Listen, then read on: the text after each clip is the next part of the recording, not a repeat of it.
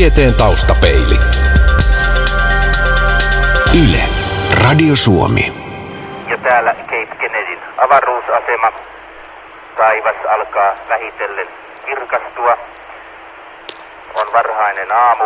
Apollo hehkuu valkoisena neulana kuin jättiläismäinen tähti lehdistökeskuksen edessä. Tieteen taustapeili kohottaa tänään katseensa taivaalle ja kurkottaa kuutakin korkeammalle, nimittäin Mars-planeetalle. Yli 200 000 ihmistä jätti hakemuksensa Mars One-yhtiön yksisuuntaiselle lennolle Marsiin.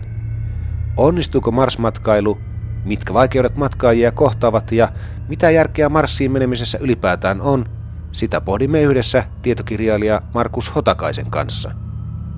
Avaruuslentäjän käsikirjan kirjoittanut Jari Mäkinen puolestaan kertoo, mitä taitoja hyvältä astronautilta vaaditaan. Mutta aloitetaan matka tiedekeskus Heurekan Mars-näyttelystä.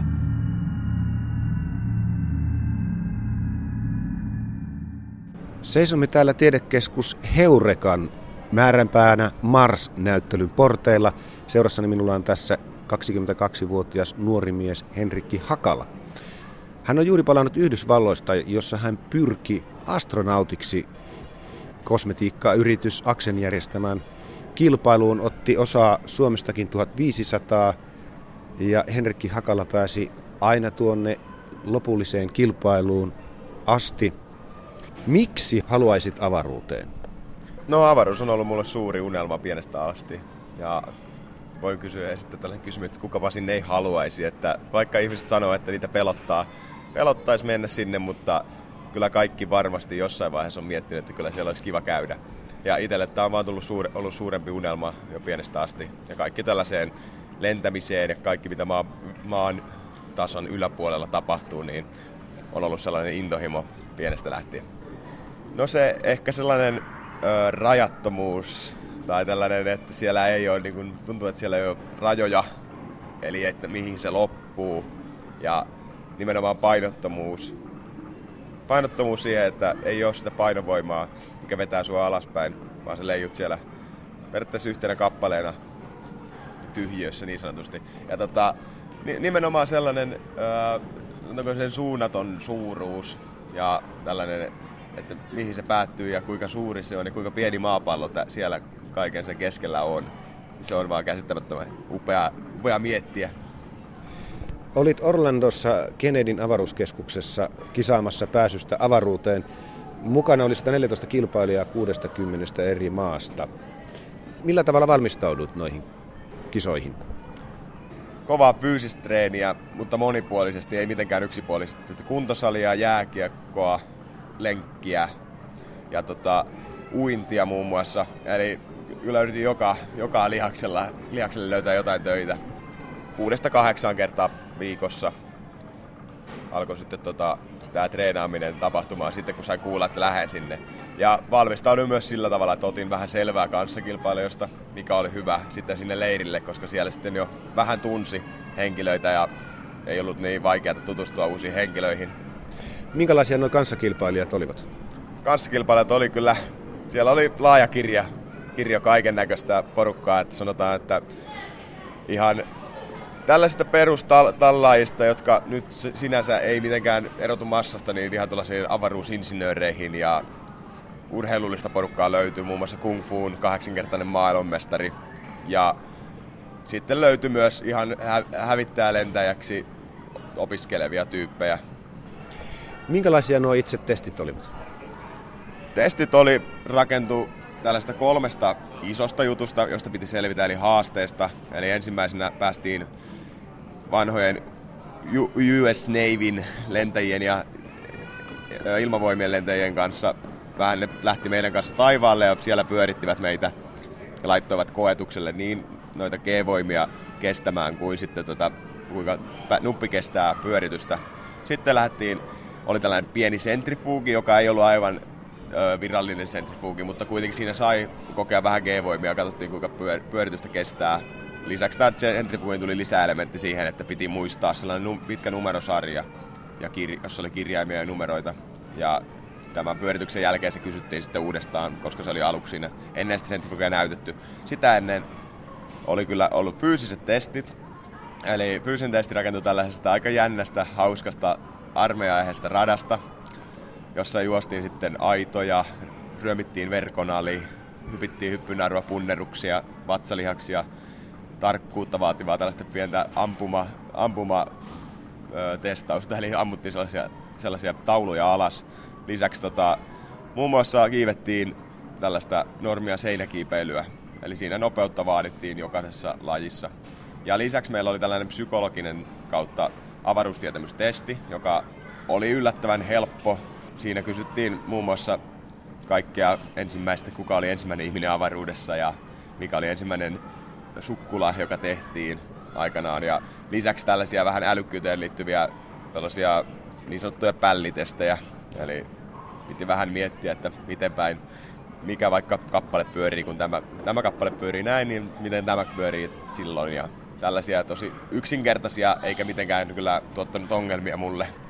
Yllättikö nuo testit sinut? Yllätti ne vähän, että tietty siinä oli jouduttu vähän soveltaa, kun aika oli niin vähän ja tota, kilpailijoita paljon, niin jouduttiin vähän ehkä mennä sitten periaatteessa sivuraiteille kunnon astronauttitesteistä, mutta kuitenkin siellä tuli ne kaikki elementit, mitä astronautiksi vaatii. Eli siellä piti olla vähän älyä, ja tota, tai aika paljonkin, ja sitten myös fyysinen kunto piti olla kunnossa, ja se lisäksi piti kestää sitten G-voimia ja, ja tällaista pyöritystä. Tässä määränpäänä Mars-näyttelyn edessä on tuoli, joka pyörii ja joka on jonkinlainen testauslaite myös. Mennäänkö kokeilemaan, Henrikki Hakala, miten pärjää tässä testissä? Joo, ei näytä hullumalta. Kokeillaan ihmeessä. Tässä on siis tuoli, joka pyörii ja samalla tässä voi tehdä tehtäviä. On tuommoisia monikulmioita, joissa on numeroita ja kirjaimia ja kun tämä pyörii, niin samaan aikaan pitäisi sitten saada nämä mustat ympyrät järjestettyä riviin. Ei muuta varmaan sitten kuin pyörimään. Katsotaan kuinka käy. Sillä aikaa kun jäämme pyörimään tähän testiin, niin käydään kysymässä avaruuslentäjän käsikirja nimisen kirjan kirjoittaneelta Jari Mäkiseltä, millaisia testejä Yhdysvaltain ilmailu- ja avaruushallinto NASA ja toisaalta Euroopan avaruusjärjestö ESA järjestävät omille astronauttikokeilleen. Taustapeili. Tiedetoimittaja Jari Mäkinen, olet kirjoittanut avaruuslentäjän käsikirjanimisen kirjan, joten tiedät varmaan jotain siitä, millainen on hyvä astronautti. Oikeastaan kriteereitä voi vähän ajatella silleen, että on erityyppisiä astronautteja. Että silloin aikanaan, kun tehtiin ensimmäisiä avaruuslentoja, eikä oikein tiedetty, että millaista siellä on, niin silloin kaivattiin enemmän sellaista koelentäjätyylistä rämäpäätä, joka oli fyysisesti erittäin vahva ja on osas ikään kuin kuinka mä nyt sanoisin, vähän niin kuin koelentäjätkin mahdollisista tällaisista niin kuin hätätilanteista selvitä hyvin pois ja keksiä ratkaisuja lentonsa aikana, mutta nyt viime aikoina, kun suuri osa astronauteista on lentänyt tuonne avaruusasemalle ja viettää siellä tyypillisesti tuollaiset puoli vuotta keikalla, niin ne kriteerit on ollut pikkusen erilaisia. Että siinä on tarvittu sellaisia hyvin yhteistyökykyisiä astronautteja, jotka tietysti ovat niin kuin fyysisesti hyvässä kunnossa, eikä ole mitään sairauksia, jotka saattaisi tulla tämän puolen vuoden keikan aikana, ja, ja, ja jotka ennen kaikkea on spesialisteja jossain alalla, joko tekniikassa tai tieteessä tai aika usein, niin heillä on esimerkiksi parisenkin kappaletta tällaisia loppututkintoja eri tieteen ja tekniikan alueelta, jolloin sitten tota, tällaiset sanoisin, että ovat hyviä astronautteja tällä hetkellä. Ja toki sellaisia niin kuin vakaita, hyviä tyyppejä, jotka pystyy olemaan siellä niin kuin liitossa pienessä tilassa viiden muun ihmisen kanssa ilman, että nuppi menee siitä sekaisin. Kuinka kauan aikaa NASAn tai ESAn astronauttikoulutukset kestävät ja mitä ne pitävät sisällä? Ensimmäisenä on tällainen niin kuin aivan perus astronautin avaruuslentäjän koulutus, joka kestää noin vuoden päivät. Ja sen jälkeen sitten kun on se käyty läpi, niin sitten siirrytään tällaiseen erikoistuneempaan koulutukseen. Ja, ja tota, se nyt riippuu vähän siitä, että, että minkä tyylisestä koulutuksesta on kyse ja minkä tyylisellä lennolla tulee olemaan mukana ja mihin sitten niin kuin erikoistuu siellä. Mutta sanotaan parisen vuotta voi olla tällaista niin kuin erikoistunutta koulutusta, joka on pikkusen pienempi tempo. Se ei ole ihan niin intensiivistä, mitä tämä peruskoulutuskausi. Ja sitten kun päätetään, että tämä kyseinen avaruuslentäjä lähtee tietylle lennolle avaruuteen, niin siitä sitten tulee parin vuoden kestävä tällainen niin lentokohtainen koulutus ja se käydään aina uudelleen sitten, jos ja kun astronautti pääsee uudelle lennolle. Että pari vuotta kutakin lentoa varten kouluttaudutaan. Mitä mieltä olet tällaisesta kosmetiikkayritys Aksen tekemistä hakukilpailuista, joissa halukkaita etsitään lennolle? Minusta tämä on aivan upeaa, että avaruustoiminta on nyt edistynyt tällaiselle tasolle, että ihan kilpailuita järjestetään ja kohta oikeasti kuka tahansa meistä pääsee tekemään tällaisen pienen pomppauksen avaruuden puolelle. Sehän on aivan upea juttu ja mä olen ihan oikeasti sitä mieltä, että tämä tulee aikanaan aikana muuttamaan maailmaa enempi, mitä me nyt ajatellaankaan, koska, koska tämä lisää kiinnostusta avaruutta kohtaan ja se puolestaan sitten lisää mahdollisia rahoittajia avaruushankkeelle, jolloin sitten niin kuin pystytään kehittämään tekniikkaa yhä enempää, enempi ja enempi niin, ja niin edespäin. Mutta tota, samalla tietysti kannattaa pikkusen laittaa niin kuin jäitä hattuun. Etenkin mua jotenkin aina pikkusen nyrppii, kun näitä matkustajia kutsutaan astronauteiksi. Tokihan siinä virallisesti niin kuin käydään avaruuden puolella näin niin kuin, niin kuin juridisesti ajateltuna, mutta yhtä laillahan, kun huomenna taas lentokoneella lennän paikasta A paikkaan B, niin enhän mä mikään lentokoneen pilotti ole siinä, vaan olen matkustaja. Ja samaan tapaan hekin tulevat olemaan matkustajia näissä avaruusaluksissa. Oikeastaan voisi miettiä sitä, mikä olisi oikea sana, että astronautti ei välttämättä ole hyvä sana, mutta joku astromatkustaja tai no avaruusturisti tietysti on yksi, mutta se on pikkusen huono sana. Että, että oikeastaan jos tässä voi heittää niin kuin tällaisen kysymyksen, niin mikä on tulevaisuuden avaruusalusten matkustajalle hyvä suomenkielinen titteli? Kuuleeko kotus, meillä on ongelma?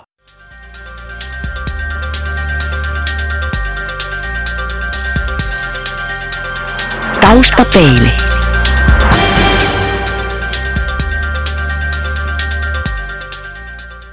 Matkamme määränpäänä Mars-näyttelyssä tiedekeskus Heurakassa Vantaalla jatkuu. Minulla on tässä seurassani Henrikki Hakala, joka on juuri tullut takaisin Orlandosta, jossa hän oli Kennedyn avaruuskeskuksessa kosmetiikkayhtiön järjestämässä kilpailussa, jossa palkintona oli pääsy avaruuteen. Kuinka sinne sitten lopulta kävi? Ei, ei tullut lippua avaruuteen meikäläiselle. Että jos olisi 23 parasta valittu, niin olisin päässyt jos ö, olisi enemmän ollut markkina-arvoa meikäläisellä, niin olisi ollut mahdollista päästä. Mutta tällä kertaa sitä lippua ei tullut ja nyt joudutaan sitten lähteä etsimään uusia haasteita ja mahdollisesti uutta kilpailua, missä avaruuteen mahdollisesti lippu voi voittaa. Ja... Mutta kaiken kaikkiaan sain loistavan kokemuksen tosta. Mutta sitten tämä lopputulos, josta jäi aika karvas maku suuhun, niin ei ollut aivan sellainen, mitä odotin, koska mielestäni pärjäsin testeissä kyllä hyvin. Että kaikissa testeissä olin kyllä ihan siellä kärkipäässä. Ja se jäi harmittamaan, koska sitten tällaiset muut esteet Suomen, pienen Suomen kansan puolesta tuli sitten eteen. Eli sinne valittiin suurista maista edustajat? Kyllä se näin, näin oli, jos ihan rehellisiä ollaan, että ei sinne niin kuin varmasti, varmastikaan aivan, aivan pelkästään niiden testien avulla menty. Eli testit, testit oli pieni osa sitä kokonaisuutta. Tässä näyttelyn ovella on portti Menisitkö Marsiin, jossa pystyy valitsemaan portin en, ja tässä lukee kyllä. Kuinka on Henrikki Hakala? Menisitkö Marsiin?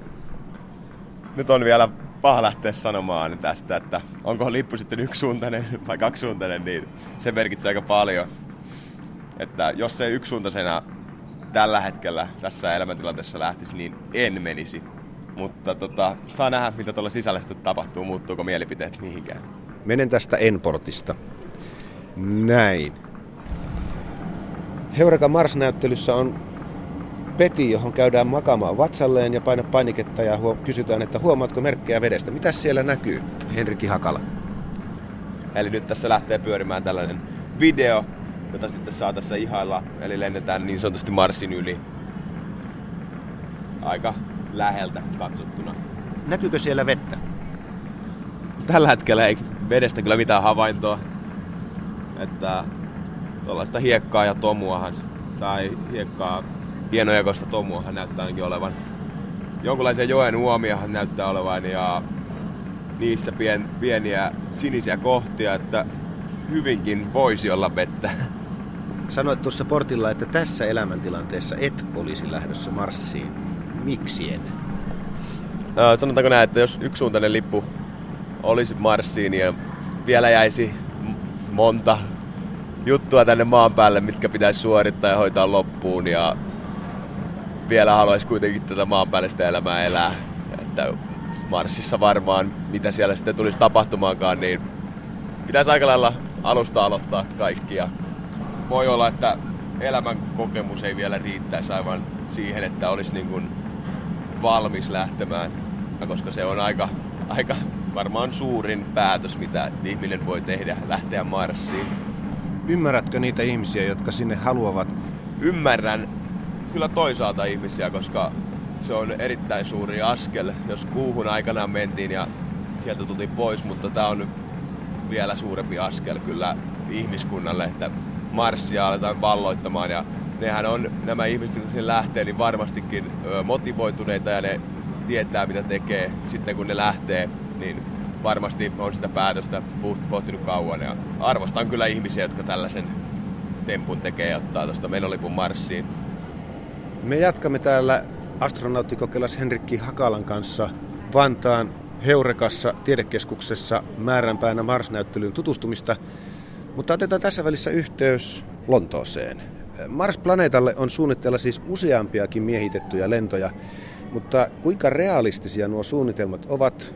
Soitetaan Lontooseen ja kysytään asiasta Mars-planeetasta kaksikin kirjaa kirjoittaneelta Markus Hotakaiselta. Taustapeili. Yle.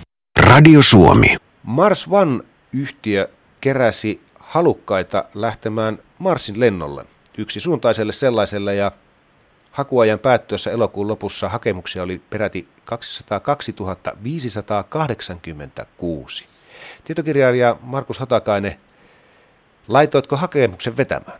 No en, en laittanut, koska kuvittelisin olevani jo vähän turhan iäkäs ja, ja sitten jo alkuperäiset astronauttihaaveet kaatu siihen, että, että kasvoin liian pitkäksi, joten tuskin mahtuisi niihin aluksi. Olet tutustunut muuten tuohon Mars One-yhtiön suunnitelmaan. Hankkeen rahoituksen on laskettu vaativan noin 4,3 miljardia euroa ja siihen on tarkoitus hakea rahoitusta. No monestakin lähteestä, ehkä joukkoistamalla, eh, ehkä joku miljardööri haluaa tähän laittaa oman roposensa. Ja osittain on myös puhuttu tällaisesta televisio-oikeuksien myynnistä, jotka varmasti tuovat toki osansa, mutta tietokirjailija Markus Hotakainen, miltä tuo 4,3 miljardin euron summa kuulostaa sinusta? Mm, se kuulostaa kyllä aika pieneltä, että, että pelottavinta on ehkä se, että jos tuollaisella summalla todella päästään liikkeelle, niin siinä ehkä on jouduttu joitakin mutkia vähän oikomaan ja, ja se saattaa sitten kostautua lennon ja, ja alusten turvallisuudessa, mutta ehkä vielä oleellisempaa on se, että, että avaruushankkeet tuppaa aina niin kuin venymään sekä ajallisesti että sitten, sitten budjettien osalta, että, että jos ton kertoo kahdella, niin silloin ollaan ehkä jo tolkullisemmissa lukemissa. Mitkä ovat tuon Marslennon suurimmat haasteet? Teknisellä puolella tietysti riittää haasteita jo ihan omiksi tarpeiksi, koska matka on pitkä sekä ajallisesti että, että kilometrimäärissä. Lento kestää joitakin kuukausia ja kun se suuntautuu nimenomaan toiselle planeetalle eikä vaan tuohon lähinaapurin kuuhun, niin siellä ollaan matkan varrella todella yksin ja se mitä ei oteta mukaan, niin sitä ei käytännössä ole olemassakaan. Ja jos alukseen tulee jotain vikaa, niin huoltamoita ei matkan varrelta löydy. Oikeasti se suurin ongelma on, on niin kuin ihminen. Et jos nyt mietit, kuinka monta semmoista ihmistä tunnet, jonka kanssa niin kuin parin kolmen puhelinkopin kokoisen tilaa lähtisit puoleksi vuodeksi.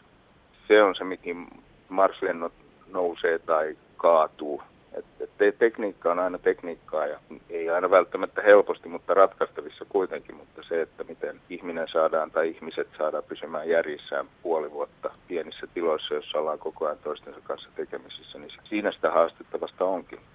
Kuinka kauan aikaa tuo lento kestää?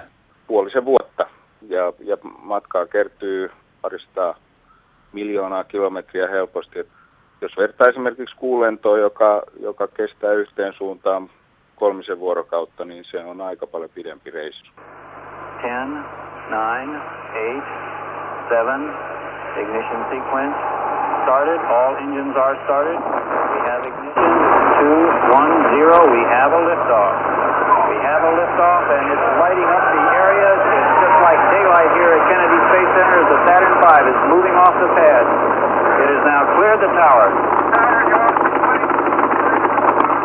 Tuolle matkalle ollaan nyt etsimässä kahta miestä ja kahta naista eri puolilta maapalloa. Ja aikataulu on sellainen, että 2015 pitäisi olla koossa kuusi nelihenkistä ryhmää, jotka kouluttautuvat täysipäiväisesti lentoa varten. 2016 seuraavana vuonna olisi demonstraatiolennot ja tavoitteena on, että 2022 olisivat ensimmäiset lennot jo lähdössä kohti Marsia. Tietokirjailija Markus Hotakainen, miltä tuo aikataulu sinusta kuulostaa? Se kuulostaa kyllä hyvin tiukalta, että jos ajatellaan kuulentoja 60-luvulla, niin, niin Kennedyn ilmoituksesta, että aiomme lentää kuuhun, kesti semmoinen kahdeksisen vuotta, kun oltiin perillä, mutta siinä oli erona se, että, että hanke voitiin toteuttaa hinnalla millä hyvänsä ja sen verran se suunnilleen tuli maksamaankin. Nyt on kuitenkin aika paljon tiukempi budjetti ja, ja tuo aikataulu kuulostaa kyllä niin kuin hyvin, hyvin tiukalta, että hanke saattaa onnistua, mutta, mutta pidän kyllä ihmenä, jos se noin, noin tiukalla aikataululla onnistuu. Entä olosuhteet Marsissa? Mitenkä haastavat ne ovat? Ne on kyllä erittäin haastavat, että, että vaikka Marsissa on kaasukehä, niin se on hyvin harva ja ohut. Se ei esimerkiksi estä auringon ultraviolettisäteilyn pääsyä planeetan pinnalle. Marsilla ei ole käytännössä magneettikenttää lainkaan, joten sinne pääsee myös avaruuden hiukkassäteilyä, erityisesti auringosta suurten purkausten myötä tulevat hiukkaspilvet. Ja ne yhdessä tämän ultraviolettisäteilyn kanssa tekee Marsin pinnasta hyvin vihamielisen paikan. Ja jos sinne joskus todella tukikohtia perustetaan, niin, niin todennäköisesti ne joko haudataan syvälle maankamaraan tai sitten, sitten rakennetaan luoliin, joita sieltä on löydetty, koska silloin saadaan tämmöinen niin kuin luontainen säteilysuojaus siihen tukikohdan ja asumusten ympärille. Sitten tietysti suuri ongelma on se pöly, mitä siellä on hyvin paljon aika taajaa. Siellä syntyy myös tämmöisiä laajoja pölymyrskyjä ja, ja toisinaan ne kietoo koko planeetan vaippaansa ja silloin paitsi että näkyvyys on hyvin heikko, niin ilma on täynnä pientä pölyä, joka sitten tunkeutuu kaikkiin mahdollisiin laitteisiin ja mekanismeihin ja avaruuspukujen niveliin ja muihin vastaaviin. Että kyllä se hankala paikka on töitä tehdä ja asua. Mitä järkeä Marsiin on mennä? No tätä mä olen itsekin miettinyt viime aikoina. Apollo-sukupolven kasvattina, kun viisivuotiaana seurasin ensimmäistä laskeutumista kuuhun ja siitä lähtien on avaruudesta ollut innostunut, niin, niin olin pitkään il, ilman muuta sillä kannalla, että Marsiin täytyy mennä, mutta ihan viime vuosina on ruvennut miettimään, että ää, Marsiin kyllä varmasti tehdään miehitetty lentoja, miehitettyjä lentoja, mutta, mutta tällä hetkellä motiivi on vähän hakusessa sillä tavalla, että, että miksi sinne mennään. Kuuhun mentiin sen takia, että, että amerikkalaiset halusivat halusi räjäyttää Neuvostoliiton ja onnistui siinä. Mars on sen verran kaukana, että sitä ei oikein tämmöisiin poliittisiin tarkoituksiin kannata käyttää. Se, se homma hoituisi lähempänä ja halvemmalla ja helpommalla. Tietysti ihminen on, on vielä toistaiseksi ylivoimainen havaintojen tekijä ja tutkija verrattuna robotteihin, mutta, mutta siihen mennessä kun miehitetyt lennot alkaa ja sinne saadaan ihan tutkijatasosta porukkaa Marsin pinnalle, niin robotiikkakin on kehittynyt aivan varmasti hyvin paljon pidemmälle, niin siinäkään ei välttämättä enää ole keskeistä tekijää. Ja, ja ylipäätään, niin kuin sanottu, Mars on niin kaukana, että sinne ei kannata lähteä sen takia, että voi sanoa, että kävimme Marsissa.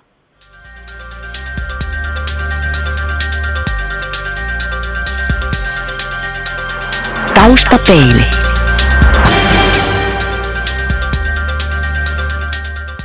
Avaruuslentojen käsikirjan kirjoittanut tiedetoimittaja Jari Mäkinen. Nyt suunnitellaan Mars-lentoja.